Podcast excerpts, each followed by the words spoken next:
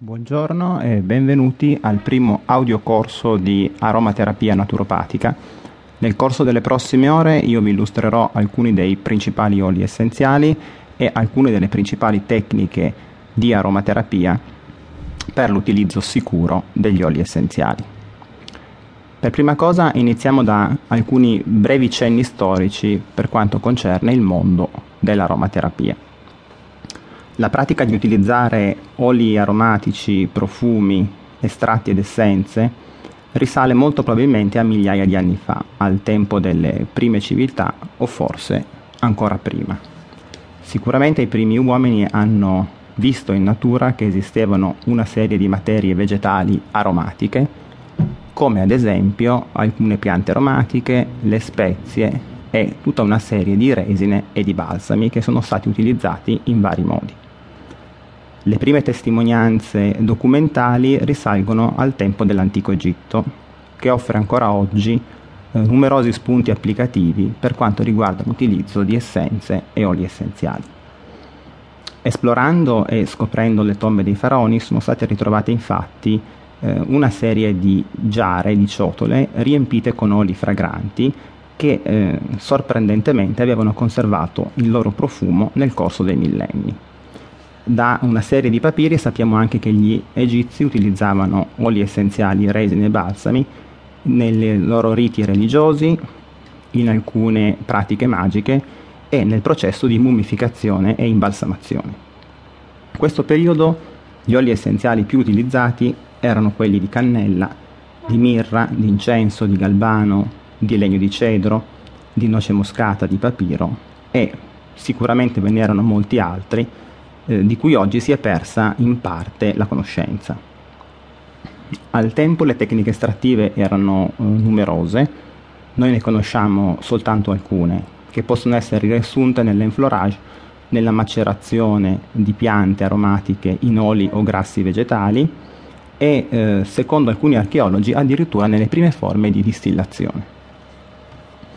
Uh, unguenti, balsami, uh, ricette per cosmetiche sono giunte fino a noi attraverso la scrittura nei papiri e attraverso incisioni presenti in alcune delle tombe. Nel 1922, eh, con la scoperta della tomba di Tutankhamon, vennero ritrovati alcuni vasetti risalenti al 1350 a.C.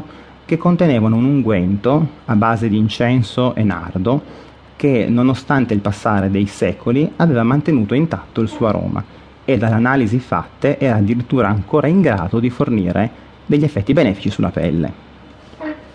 Eh, se andiamo a visitare alcuni dei eh, musei più grandi del mondo, come il Museo Egizio di Torino o il British Museum di Londra o il Museo del Cairo, eh, vediamo tutta una serie di strumenti esposti, eh, raccolti in diverse tombe, in diversi scavi, che testimoniano la grande importanza che il profumo, le essenze, gli oli essenziali avevano al tempo degli antichi egizi.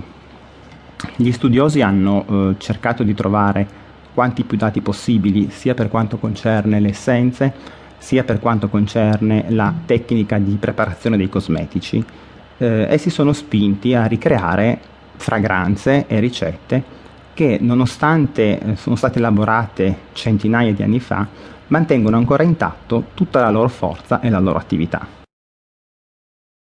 L'utilizzo degli oli, degli oli essenziali ha attraversato i secoli e dall'antichità è giunto fino ai tempi moderni. Le tappe fondamentali della storia del, delle degli oli essenziali possono essere così riassunte. La, il punto di inizio è sicuramente nelle civiltà più antiche, come abbiamo visto nell'antica Grecia, nell'antico Egitto, nell'India, nella Cina, nella Persia.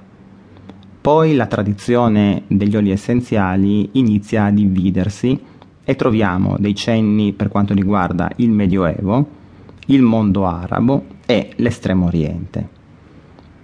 Andando ancora avanti nel corso della storia, noi vediamo che eh, nel Medioevo l'utilizzo di piante ed oli essenziali era estremamente frequente, soprattutto in due campi, nel campo della profumeria, quindi della preparazione di profumi, di cosmetici, di balsami e di unguenti e nel campo della medicina. Nel Rinascimento assistiamo a un vero e proprio trionfo per quanto riguarda il mondo dei profumi e delle essenze che vengono utilizzate per i più diversi scopi. Nel 600 assistiamo a un piccolo rallentamento per quanto riguarda la diffusione degli oli essenziali che eh, verrà ampiamente recuperato nel 700. Quando nasce l'aromaterapia moderna? Beh, possiamo affermare che l'aromaterapia moderna nasca all'incirca nel 1800, quando iniziamo ad avere una netta separazione tra il mondo della profumeria, delle essenze, della cosmetica e il loro impiego per quanto riguarda la bellezza e dall'altro lato la medicina e quindi il, tutta una serie di studi e di attività per quanto riguarda l'indagine sugli oli essenziali e sulle loro attività antisettiche, antibatteriche, antiossidanti, che portarono a partire dalla metà dell'Ottocento a separare in modo sempre più netto le due strade.